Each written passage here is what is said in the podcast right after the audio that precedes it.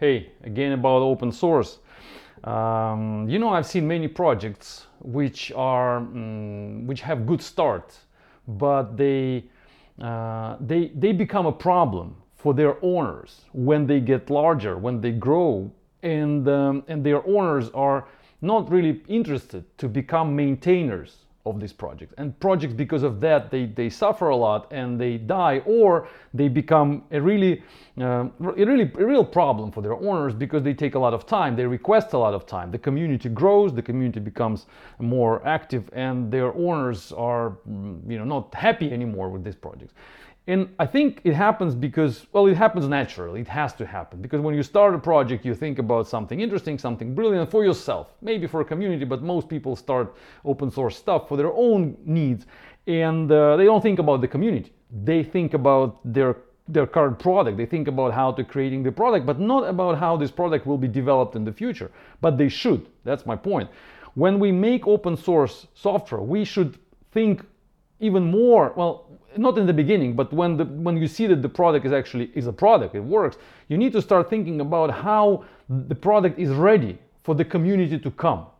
Because in, in a few months in a few years it will be not you who is the owner of this product but actually the community around it. And your job is to prepare this you know environment ecosystem call it whatever you want but the place in github for example for the community to come. And when the community will come they will eventually replace you. You will go away. You will step out of this project like it happened to me in a number of my projects. So i'm not i have many of them on github small a little bit larger. And in the most popular projects i am not right now a maintainer i'm not the main person there even though i own the code but uh, i am not the most active developer there and uh, I understand now, looking back in the past, that uh, the projects where I managed to prepare the ecosystem of the project for the community to come, they are now the most successful. They live their own lives. So now looking forward in the future, I understand that when I started something, I, I build something small and then I start preparing this something which is quite small but, but works for people to arrive. And what I'm doing, I configure continuous integration, I configure the test pipeline, I configure different kind of tests. I try to write some documentation with some style in mind. I try to put as much as possible into the README file, and then I try to somehow basically explain the, the, the dis- discipline for this project so that when people arrive, they follow the rules which I set up. So my job as a developer of, the, of, the, of this product, as a starter of this product, is to make the skeleton, is to make something workable, some prototype, make sure it's needed, make sure it works, and then prepare the, the environment for more people to arrive and continue maintaining the product. And there are many people who are interested in maintaining the product if the, the, the environment is prepared for them.